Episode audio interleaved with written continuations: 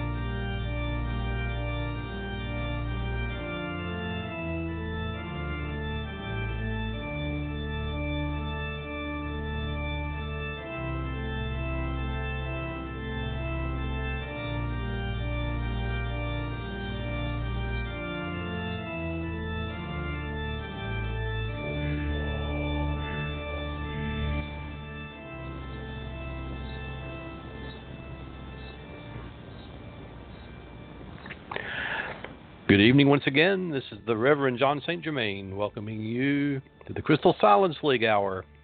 And we're going to continue our discussion of the legends and myths of the Tsalagi, the Cherokee. And tonight we're going to look at some of the history of the Cherokee, and we're also going to look at some of the myths and legends. And just stay with us. Get you a cold drink or a warm drink, and come on back, and we'll dive right into our subject tonight. So stay with us.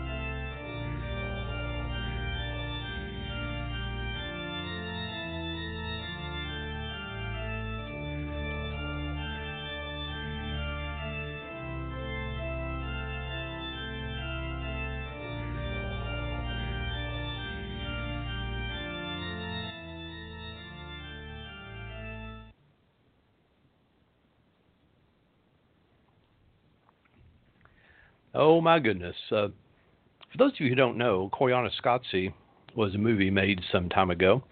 And the word Koyaanisqatsi means life out of balance. It's based on Navajo tradition and Navajo prophecies. And it's a very unusual movie with a soundtrack by Philip Glass. And it's a cinematic wonder. And I'll tell you, there are two types of people who watch Koyaanisqatsi, those who absolutely love it and those who watch it and say, what the hell was that? And I've watched this movie about 50 times, and people say, well, what was that about? Well, it's about everything. And there are people who watch it and say, does anything ever happen in this movie? And actually, everything happens in this movie, and it's a marvelous movie. If you've never seen it, you should watch it and see which category you fall in. I know there are people who fall asleep within 10 minutes of this movie, and then there are people who are just utterly devastated emotionally by it. It's an emotionally devastating movie if you're a person who has feelings whatsoever. It wrecks me. The last 10 minutes of this movie will just wreck you emotionally, and it's one of my top 10 favorite movies of all time. But then again, 2001 A Space Odyssey falls in that category too. If you love 2001 A Space Odyssey, you'll love Koyaanisqatsi, and it has the Navajo prophecies at the end as well. And so that's, of course, the beginning of the soundtrack for Koyaanisqatsi, and it always just sends shivers up my spine. So this is the Crystal Silence League. That show that's probably the strangest spiritual corner on the internet, because I'm one of the strangest characters on the internet. An eclectic ball of strange knowledge. Ask me anything, and I'll probably have an opinion on it. And we'll talk at length about it. My friends all know this. They know, don't wind me up. Just, that's what they'll say. Don't wind him up and point him in a direction, unless you want to see him toddle off like a pair of those chattering wind-up teeth. That's me. I'm like a black velvet painting come to life. The Crystal Silence League, of course, was founded around 1917 by a chap named Claude Alexander Conlin for the purpose of projecting positive prayer and affirmation to all corners of the world for all those in need via the agency of crystal balls. And, of course, we exist in this very day through the agency of the Association of Independent Spiritual Churches, which brought it back to life around 2009 because, of course, Mr. Conlin, alas, was not immortal. He passed into the silence around 1958, taking the league with him. Now, if you go to the website, www.crystalsilenceleague.org, you will find we live there in cyberspace and we post prayers. You can post prayers yourself. And if you post your prayer there, I may read it aloud on the air, which is one of the first things we do at the beginning of the show. Of course, one of the very first things we do is read aloud our Crystal of the Week, which is Unakite. Unakite is a form of jasper. It has lovely pinkish brown and green mottled texture. It looks a little bit like bloodstone, but it is not bloodstone. And I'll tell you that Unakite has an interesting property. It will help you achieve rebirth, not only literally, that is in the death and rebirth process that is often discussed in Buddhism, help you achieve a smooth passage to the bardo, but also in daily life. If you want to transit from one phase of your life into another, this will help you let go of the past and go into the next stage of your life. Therefore, in root work, we have a rite of passage, or a passage called Cut and Clear, to help cut away from the past and clear the way for new love. Unakite is a crystal that helps actualize that process.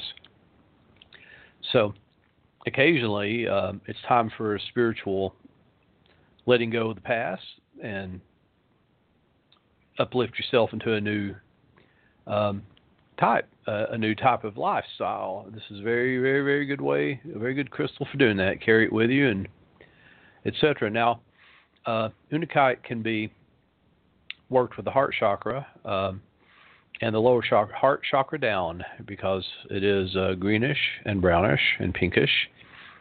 So sometimes we're afraid, we feel helpless, we feel ungrounded. Unakite's a very good one. You can lay it on your heart chakra. You can rub it on your third eye chakra for insights. You can place it on the solar plexus chakra, the spleen chakra. It can be massaged at the base of the spine. It's good for sunset meditations, and it is being a form of jasper, a very hard stone. And I'll tell you that if you want to make an elixir of it, drop it right in the water. Let it bask in the sunlight or the moonlight. My rule of thumb is sunlight for healing, moonlight for magic. Take it from the water, drop a few drops of brandy in it so it won't mold, and decant it and rub it on your chakras, rub it on your forehead, use it for magic, etc. So that's Unakite, a very nice little stone. If you'd like to join me in prayer, you can just listen to me as I pray and pray along with me. And if you'd like to use your crystal balls for prayer and projection, by all means do so. And if you like, you can go to crystalsilenceleague.org, www.crystalsilenceleague.org. If you are at your magical smartphone or listening to this on the computer. And if you go to crystalsilenceleague.org, you can find your way to the prayer requests and pray along with me. I don't read them all out loud because some of them we've read before and some of them are repeated prayers and some of them are multiple prayers, but I will read them aloud. And I always call them out by prayer ID number because we're anonymous in this program, just like a 12-step program. Some of you may not want to be identified by name. And we have some of these that are posted this very day, and I will read these aloud, and with no further ado, I will read them now. Prayer ID 76011, who prays for safety and justice, and this person posted anonymously anyway as a survivor and says, please pray that the abuser who threatened harm and death to me, his boss, boss's daughter, and others, wow, is brought to justice by all law enforcement agencies involved in the investigation.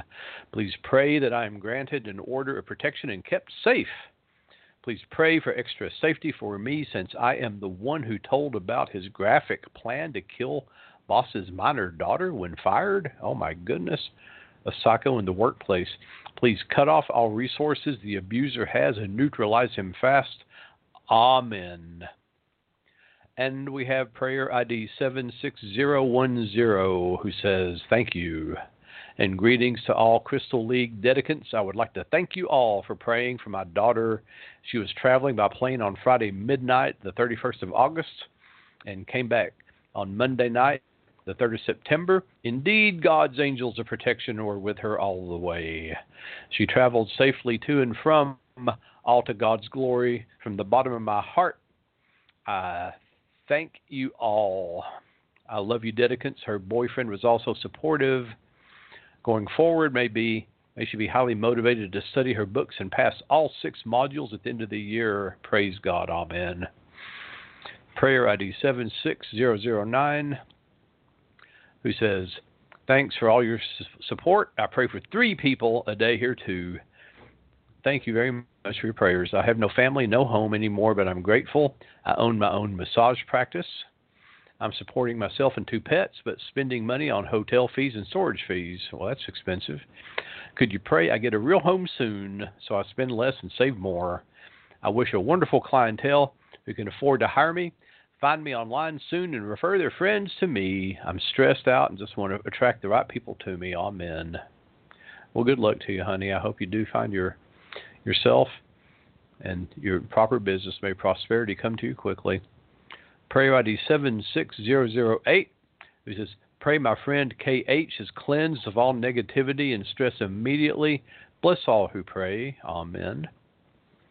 And prayer ID 76007, I humbly ask for your prayers as I go through another set of testing for my health issue. I need strength to get through and to be strong for my children. I ask you for your prayers to help heal me spiritually and mentally, and I ask for prayers to help heal me physically so I can be here for my family. Bless you. Amen.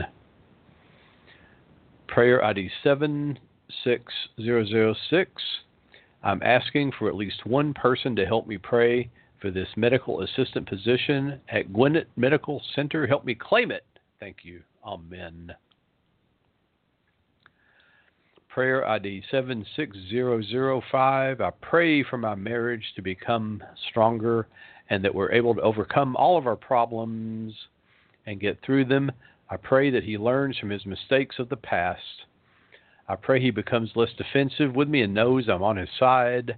I pray that he wants to change and accepts change. I pray that we become intimate again very soon. Amen. Prayer ID 76004. Dear friends, since I asked for your prayers 3 years ago, our financial situation has been peaceful and secure. In the coming months, though, one of our resources will decrease. I'm determined to replace that money. Please pray that I regain the health and energy I used to have so that I can continue to work and expand my business. Amen. And prayer ID 76003. My close friend's daughter is having developmental delays. She's almost 4 years old, but she does not speak yet, and she has attention problems. She's overweight and does not respond to when spoken to. Please pray that she recovers soon and leads a healthy, normal life. Thank you. Amen. Prayer ID 76002. I've been working on this for the past year, and I really want it to benefit Santa Rosa.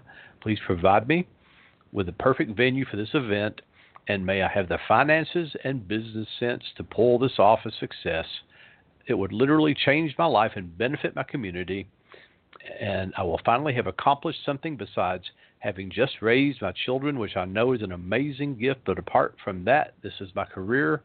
My contribution to the Lord blesses it. Mote it be. Amen. Prayer ID 76000. I want to be loved by all people, men and women, and have many friends who will be true to me, and I want to gain weight and to have likable kids. Amen.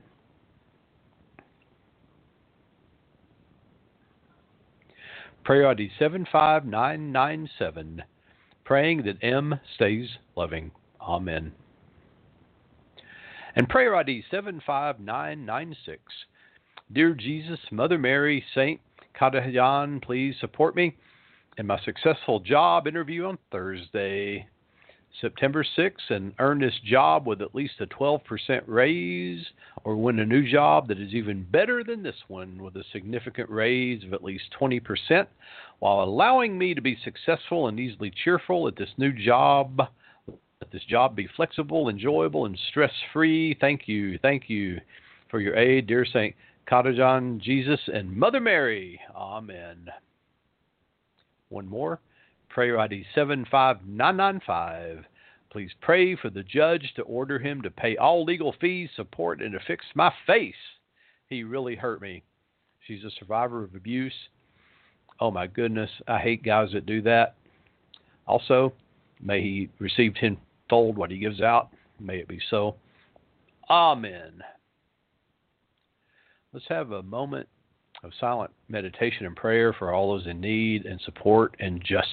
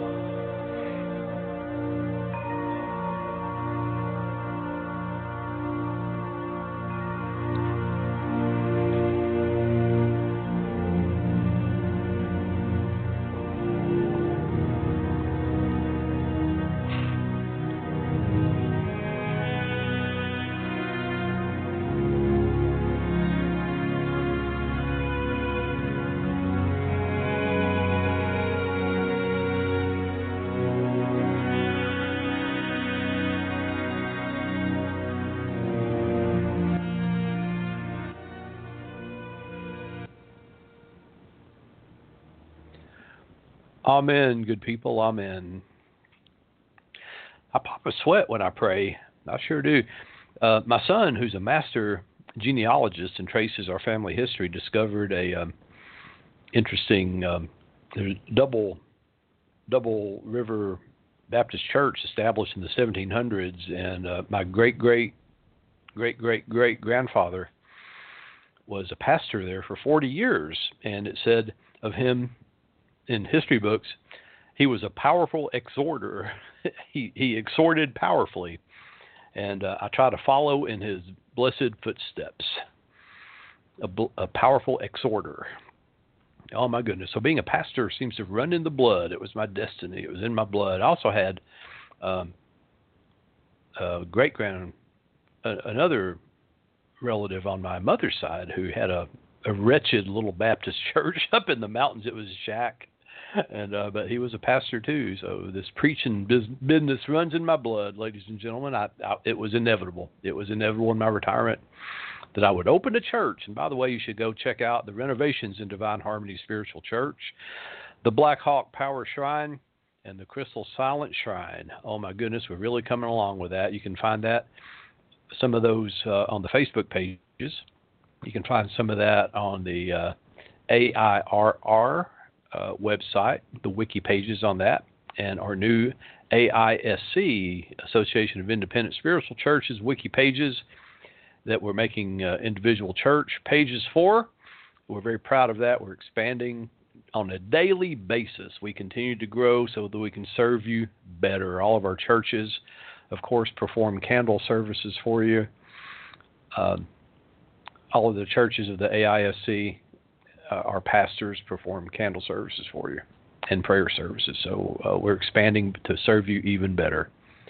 We're very excited for that. We're discussing the myths, legends, and spiritual practices of the Chalaque. I don't like the word myths because in this skeptical society in which we live, we have myth busters. We want to bust myths. We want to bust them. And in terms of spirituality, we don't bust myths. These myths are not busted. These myths that we talk about in the spirituality are really spiritual foundations. We don't bust these myths when we talk about folklore. We are talking about ingrained spiritual lessons, metaphors, and sometimes we're not really talking about things that can be busted. We're talking about sub-layers of reality. We're talking about alternate realities. We're talking about dimensional realities. We're not talking about things that bust. So I really don't like this idea of what a myth means. A myth, what myths mean now, I don't know, maybe there's an alternate meaning of myth. It's a myth that you can make a bow and arrow out of newspaper, for instance. That seems unlikely that you can make a bow and arrow out of newspaper, hunt deer with it. And that show Mythbusters, by the way, is about 50% wrong. When they, for instance, they said you can't split an arrow with another arrow. Well, and then they couldn't do it. So hey, we busted this myth. Well, I'm sorry, but Howard Hill, who did the trick shooting for Robin Hood, actually did it. And if you're an archer, as I am, you often do it by accident. It happens with a well-made arrow, which is made of ash wood, which has the grain centered. And these arrows are not cheap, and ash arrows with centered grain are the truest flying arrows that you can either make or buy. They're made by master craftsmen, and unfortunately, when you shoot the arrow in the center, it will split down the middle into splinters, and you curse and moan because these arrows cost like $40 or $50 each, and people split their arrows all the time. And trick shooters do it all the time. And Harold Hill, I think he might even still be alive. He does that a lot, and he cut the rope in the movie. He did all the trick shooting in the Errol Flynn Robin Hood movie. So this myth busting thing, it's just it's crap. But We're going to talk a little bit about the history of the Chalaque, the Cherokee, and what we know is that the definite history of the Cherokee begins around the year 1540 to 1550 as far as Western civilization concerns, and they were well established in what we know of as America, and they were in the mountains of the Carolinas and around Georgia, and the earliest Spanish adventurers in spite of what we learned in school, failed to penetrate very far into the interior. And we know that the first entry into the Cherokee country was by De Soto. And he advanced up the savannah on his fruitless quest for gold. And we know that in May of 1540, De Soto first encountered the Cherokee. So at a town that the Spanish called Cofitachequi, which an important Indian town on the lower savannah, governed by a queen, as they described her. The Spaniards came upon hatchets and other objects made of copper, but some of this copper was of a finer color and appeared to be mixed with gold. They didn't have any means of testing it, and modern anthropologists think it was probably iron pyrite, rather than actual gold, because there was never any great quantities of Cherokee gold ever found. So upon making inquiries, which means they probably beat the hell out of some of the natives, they were told that the metal had come from an interior mountain province called Chisca.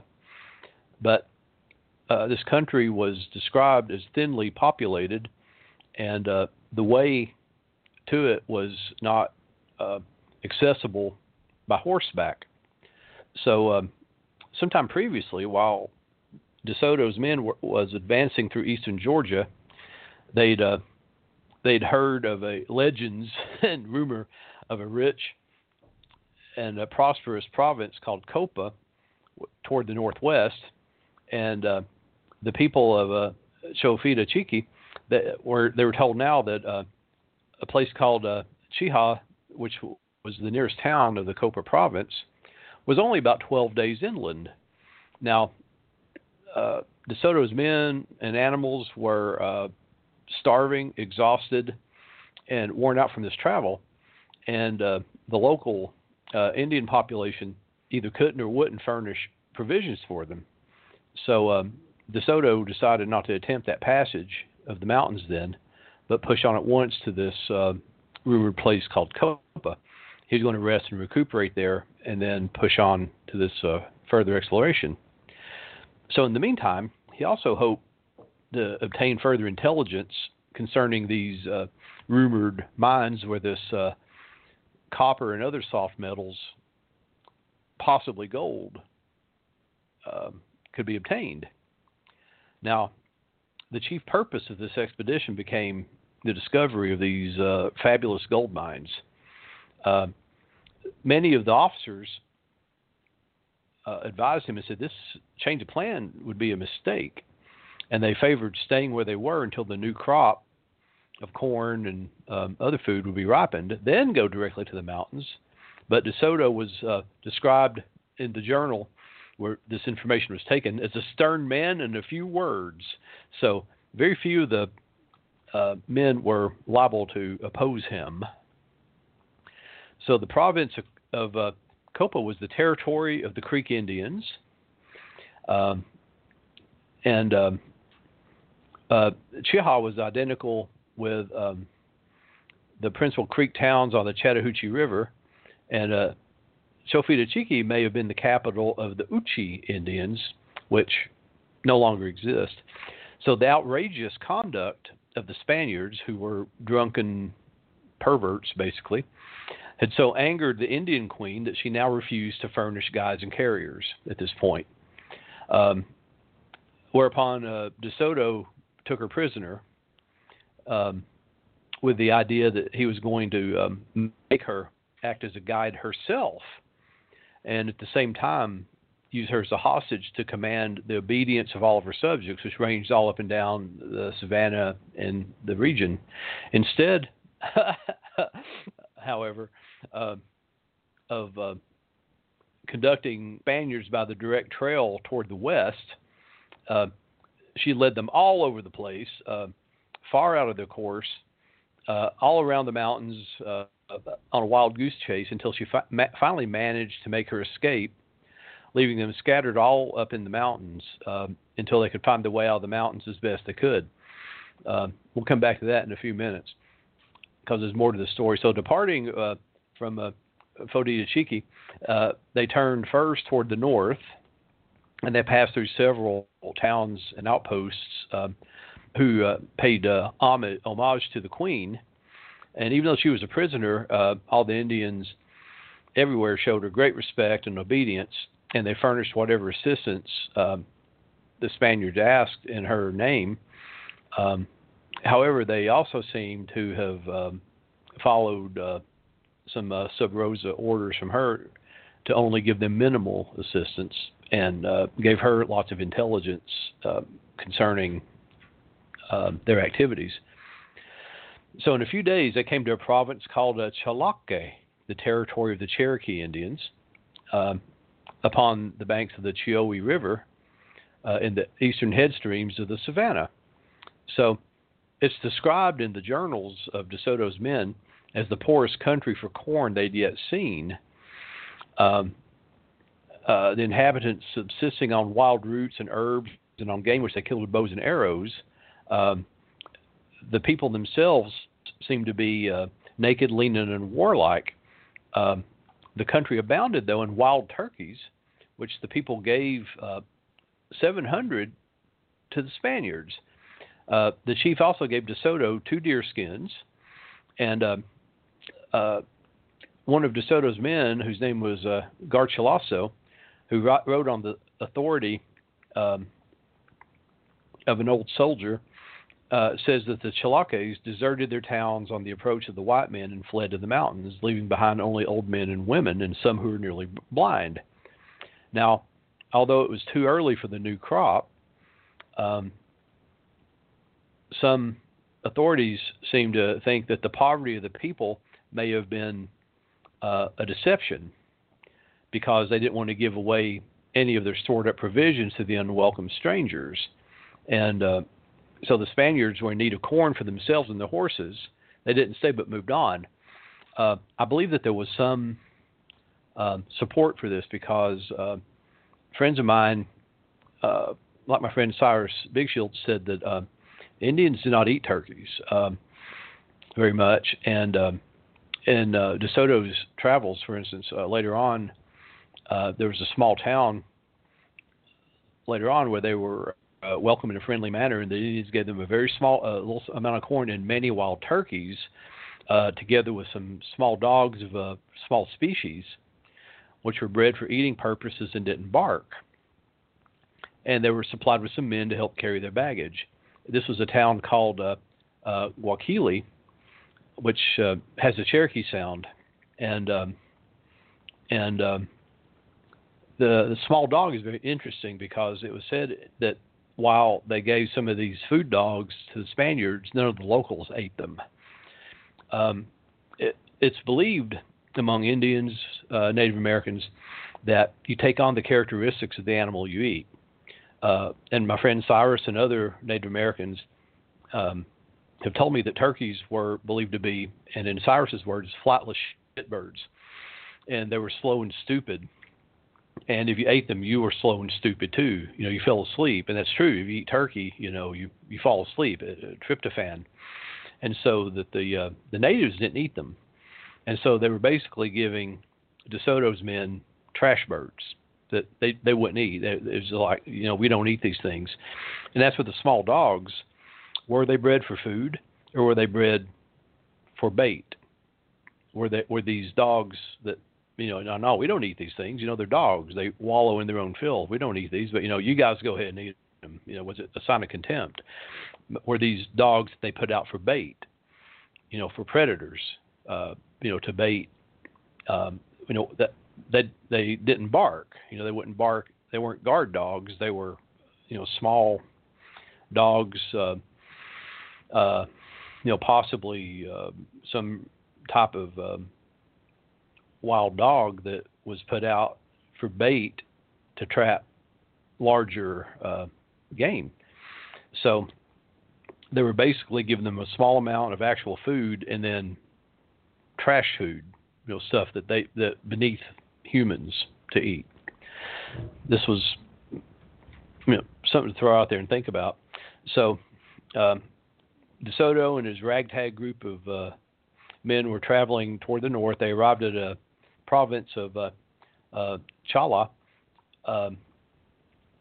where the Chirral Indians lived. And this is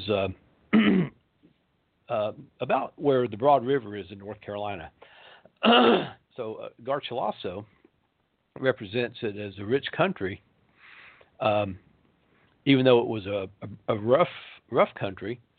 And according to Garcilaso, it was under the rule of the queen of Cofitachequi, although a distinct province in itself.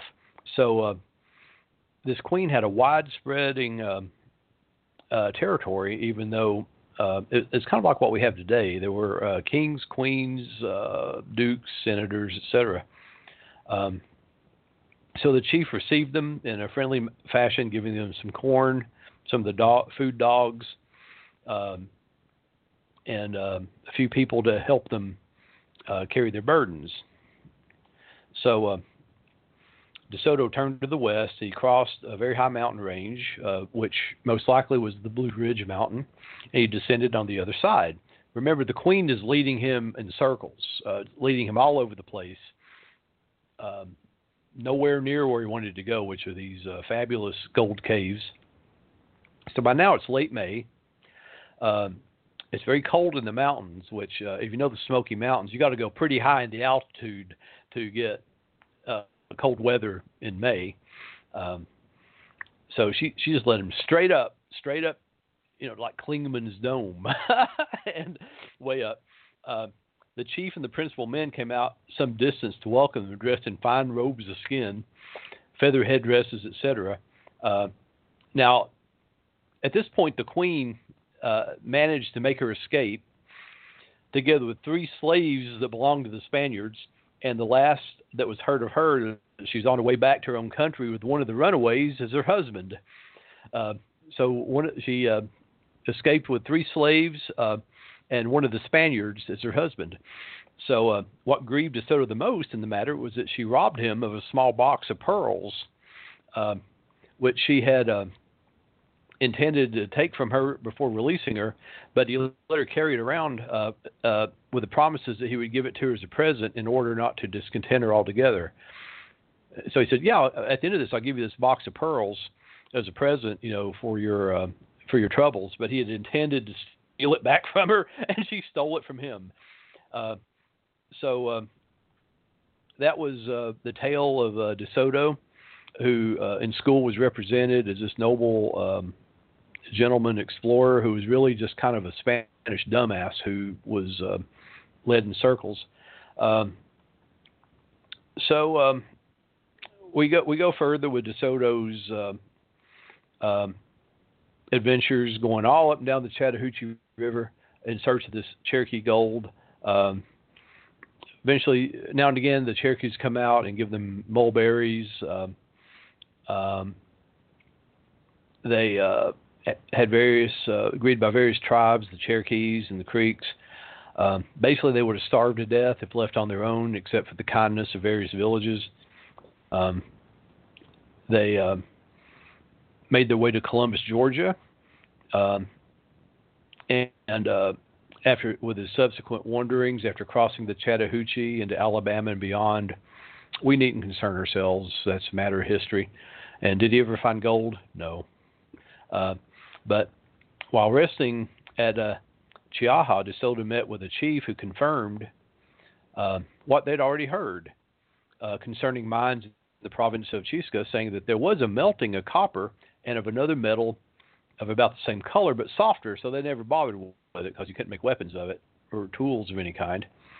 And this province was north from Chiaha, somewhere in upper Georgia, maybe it was in Alabama or Tennessee, although through all of which native copper is found.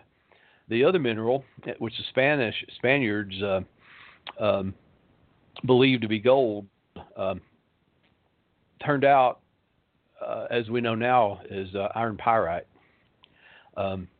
Although there's some evidence that the Indians did occasionally find small nuggets of gold, and you can in the rivers find. In fact, in Georgia, what caused the forced removal of the Trail of Tears was that in Georgia, an Indian boy found a small nugget of gold about the size of a quarter, and they said there's gold, and that was one of the precipitating events of the Trail of Tears. Was this whole legend that there's that persistent legend that there's Cherokee gold hidden. To this day, people go up in the mountains trying to find the mystery of the Cherokee gold.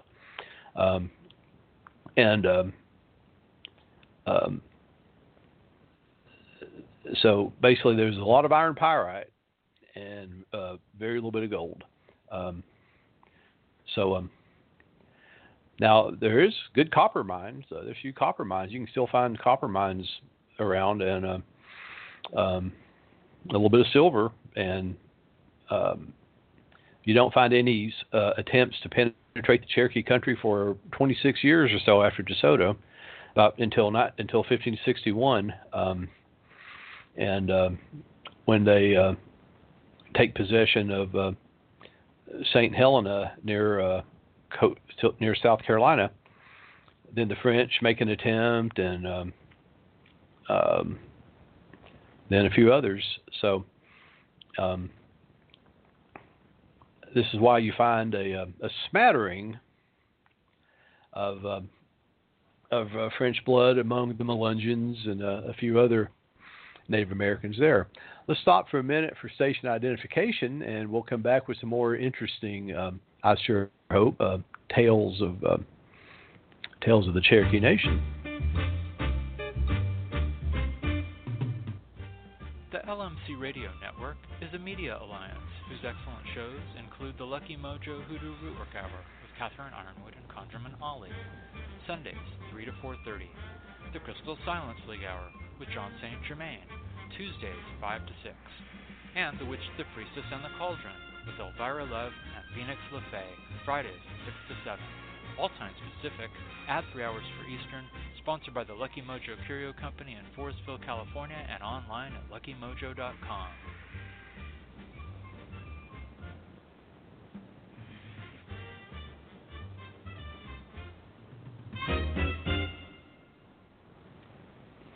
Well, we're back. Let's talk a little bit. Let's find some mythological tales. Why don't we? And I guess what I'd like to start with a story: the origin of disease and medicine. And this is a very old story about how disease and medicine entered the world, and it. The way it goes, that in the old days, when everything had a voice, the birds, the beasts, the fishes, the insects, and plants, they could all talk. And all of these various kingdoms and the people lived together in peace and friendship. As time went on, though, the people increased so rapidly that their villages and settlements spread over the whole earth, and the animals found themselves beginning to be cramped for room.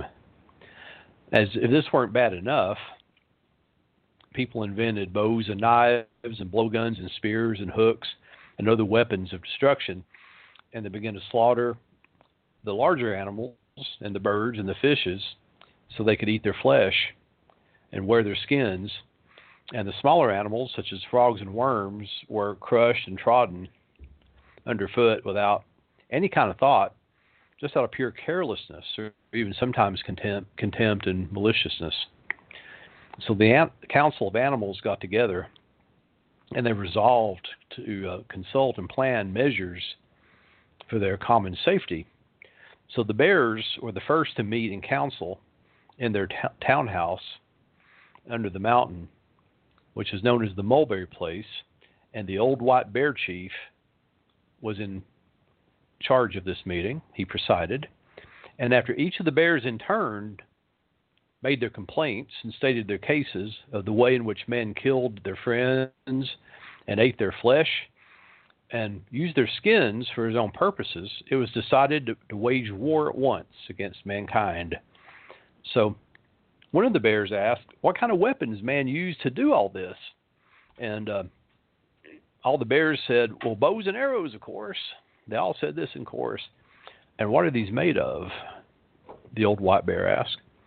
Well, the bow is made of wood, and the string is made of our very own entrails, replied one of the bears. So then a proposal was brought to the table that they make a bow and some arrows themselves and see if they could use the very same weapons against man himself. So one bear got a nice piece of locust wood, and another sacrificed himself for the good of his friends in order to furnish a piece of his entrails for the string. But when everything was ready, and the first bear stepped up to make the trial, it was found that in letting the arrow fly after drawing back the bow, his long claws caught the string and spoiled the shot. This was an inconvenience, but one of the other bears suggested that they might trim his claws, which was accordingly done, and on a second trial it was found that this arrow flew true and hit the mark. But now here the chief, the old white bear, objected. He said, no. He said, this is necessary. They should have long claws in order to be able to climb trees. He said, once one of us already died to furnish the bowstring, and if we now cut off our claws, we'll all starve. It's better to trust to the teeth and claws that nature gave us, where it's plain that man's weapons were not intended for us. So they thought, and they couldn't think of a better plan. So the old chief dismissed the council, and the bears dispersed to the woods and thickets without having come up with any way to prevent the increase of the human race. So had the result of the council been otherwise, humankind would now be at war with the bears, but as it is, the hunter doesn't even ask the bear's pardon when he kills one. So the deer next held a council under the chief, the little deer, and after some talk decided to send rheumatism to every hunter who should kill one of them unless he first took care to ask their pardon for the offense. So they sent notice of their decision to the nearest settlement of Indians and told them at the same time what to do when necessary for them to kill one of the deer tribe. So now, whenever the hunter shoots a deer, the little deer, who is swift as the wind and cannot be wounded, runs quickly up to the spot and bending over the bloodstains, asks the spirit of the deer if it has heard the prayer of the hunter for pardon. And the little deer, of course, is the archetypal deer spirit. And if the reply is yes, all's well, and the little deer goes on his way. But if the reply is no, he follows on the trail of the hunter, guided by the drops of blood on the ground, until he arrives at his cabin in the settlement, when the little deer enters invisibly and strikes the hunter with rheumatism, so that the hunter becomes at once a helpless cripple with rheumatism in every joint. So no hunter who has regard for his health ever fails to ask pardon of the deer for killing it, although some hunters who have not learned this valuable lesson and who does not know the formulaic prayer may try to turn aside the little deer from his pursuit by building a fire behind them in the trail. But as we know, you can't fool nature. Next came the fishes and reptiles, who had their own complaints against man. They held their council together and determined to make their victims dream of snakes twining about them in slimy folds and blowing foul breath in their faces, or to make them dream of eating raw or decaying fish so they'd lose their appetite, that they'd get sick and maybe even die. This is why people dream about snakes and fish. And finally, the birds, insects, and smaller animals came together for the same purpose, and the grubworm was chief of the council. It was decided that each in turn should give an opinion, and then they would vote on the question as to whether or not man was guilty. 7 votes should be enough to condemn him. One after another denounced man's cruelty and indifference and injustice toward the other animals, and they voted in favor of his death. And the frog spoke first, saying, "We have to do something to check the increase of the race, or people will become so numerous that we'll just be crowded from the earth altogether. See how they've kicked me about because I'm ugly, as they say, until my back is covered with sores. And here he showed the spots on his skin. So next came the bird. No one remembers now which one it was, who condemned man. Because he burns my feet off, meaning the way in which the hunter barbecues birds by impaling them on a stick and sets it over the fire so that their feathers and tender feet are scorched off. Others followed in the same voice. The ground squirrel alone ventured to say a good word for man, who seldom heard him because he was so small. But this made the others angry, that they fell upon the ground squirrel and tore him with their claws, and the stripes are on his back to this very day. So they began to devise and scheme and name so many new diseases, one after another, that they had not their invention at last failed them, no one of the human race would be able to survive. So the grubworm grew constantly more pleased as the name of each disease was called off, until at last they reached the end of their list when somebody, and nobody remembers who it was, proposed to make menstruation sometimes fatal to women. On this he rose up in his place and cried, "Thanks! I'm glad some more of them will die, for they're getting so thick that they tread on me." The thought fairly made him shake with joy, so that he fell over backward and could not get on his feet again, but he had to wriggle off on his back. And so the grubworm has done this ever since. And then the plants had their say. And the plants were friendly to man, and they heard what had been done by the animals. They determined to defeat the animals' evil designs. So each tree, shrub, and herb, down even to the grasses and mosses, agreed to furnish a cure for some one of the diseases named. And each said, "I shall appear to help man when he calls upon me in his need." Every plant formed a conditional cure for every disease that the animals came up with. And this is how medicine came about, and this is how the plants, every one of which has its use if we only know it, furnish the remedy to counteract the evil wrought by the revengeful animals. Even weeds were made for some good purpose, which we must find out for ourselves. And when the doctor does not know what medicine to use for a sick man, the spirit of the plants will tell him.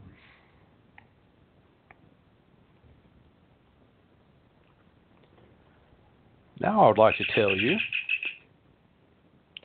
about, if I can find it, let's look at some horror stories. Let's talk about this. A long time ago, a man had a dog, which began to go down to the river every day and look at the water and howl. At last the man was angry and scolded the dog, at which he spoke to him and said, "Very soon," this is the dog talking now, "very soon there's going to be a great freshet, a great rush of water, and the water will come so high that everybody will be drowned. But if you will make a raft to get upon when the rain comes so you can be saved, but you must," I'm really sorry about this, folks, "but you must first throw me into the water." The man did not believe it, and the dog said, "If you want a sign that I speak the truth, look at the back of my neck." He looked and saw that the dog's neck had the skin worn off so that the bones stuck out. Then he believed the dog and began to build a raft. Soon the rain came, and he took his family with plenty of provisions, and they all got upon it. It rained for a long time, and the water rose until the mountains were covered, and all the people in the world were drowned. Then the rain stopped, and the waters went down again, until at last it was safe to come off the raft. Now there were no one alive but the man and his family, but one day they heard a shout of dancing and shouting on the other side of the ridge. The man climbed to the top and looked over. Everything was still, but all along the valley he saw great piles of bones of the people who had been drowned, and then he knew that the ghosts had been dancing. Isn't that crazy? That the story of the flood and Noah's Ark is repeated in the Cherokees. Isn't that just crazy? And that's a very good one. I wanted to read you this story that is called "The Rabbit and the Tar Wolf." Once there was such a long spell of dry weather that there were no more water in the creeks and springs, and the animals held a council to see what to do about it. They decided to dig a well and all agreed to help except the rabbit, who you know is the trickster among the Cherokee, who was a lazy fellow, and he said, I don't need to dig for water. The dew on the grass isn't enough for me. The others weren't very impressed by this, but they went to work together and dug their well. They noticed that the rabbit kept sleek and lively, although the weather was still dry, and the water was getting low in the well. So they said, that tricky rascal rabbit must be stealing our water at night. So they made a wolf of pine gum and tar and set it up by the well to scare the thief. Okay, so that night the rabbit came, as he'd been doing every night, of course, to drink enough water from the well to last him all the next day. So he saw this very strange-looking black thing by the well and said, well, who's there? But the tar wolf didn't say anything. So he came closer, and the wolf didn't move. So he grew braver and said, get out of my way or I'll hit you. So the wolf never moved, and the rabbit came up and struck it with his paw. But the tar held his foot, and he stuck fast. Now he was really mad. He said, let me go or I'll kick you. Still the wolf said nothing. Then the rabbit struck again with his hind foot, so hard it was caught in the gum and the tar, and he couldn't move. And there he stuck until the animal came for water in the morning. They found the rabbit at this point, both feet, both hands, his head, his ears, everything stuck in the tar. And they found him. And they had a lot of fun making fun of him and mocking him for a while. And then they got ready to kill him. But he begged and pleaded and promised everything, and he would never do it again. And, of course, as soon as they unfastened him from the tar wolf, he managed to get away. And that's the story that you have heard in many different varieties. And as you probably have figured out, this is the story of the tar baby. And it originated among my ancestors. I want to tell you about, we only have about 3 minutes. I hope I have enough time to tell you this terrible story, which according to some people actually, where are you?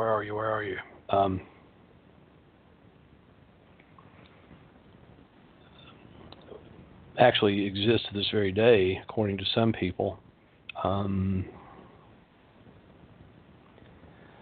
The Great Leech. The Great Leech. Gosh, this may have to wait, because I know it was right here.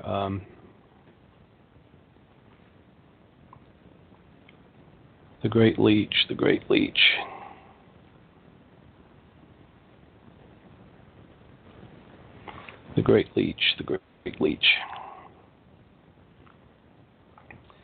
Oh, the Great Leech, where are you?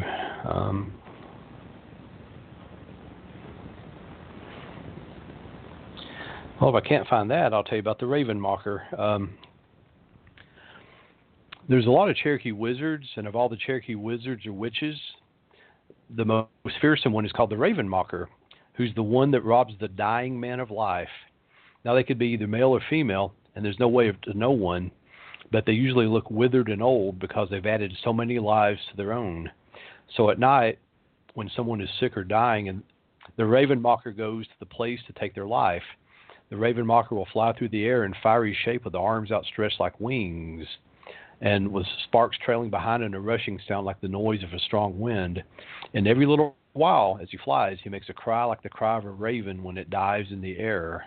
And those who hear are afraid because they know that some man's life will soon go out. And so when the Raven Mocker comes to the house, he finds others of his kind waiting there. And unless there's a doctor on guard who knows how to drive them away, they go inside all invisible and frighten and torment the sick man until they kill him. And sometimes to do this, they'll even lift him from the bed and throw him on the floor. But his friends who are with him think he's only struggling for breath. And so after these witches kill him, they take out his heart and eat it, and so add to their own lives as many days or years as they have taken from him. No one in the room can see him, and there's no scar where they take out the heart, but there's no heart left in the body. So only one who has the right medicine can recognize a Raven Mocker, and if such a man stays in the room with a sick person, these witches are afraid to come in. and they retreat as soon as they see him, because when one of them is recognized in his right shape, he'll die within 7 days. Come back next week. More stories, and we'll do it. Love you guys. Thanks for sticking with us for 154 episodes of the Crystal Silence League show. Talk to you later.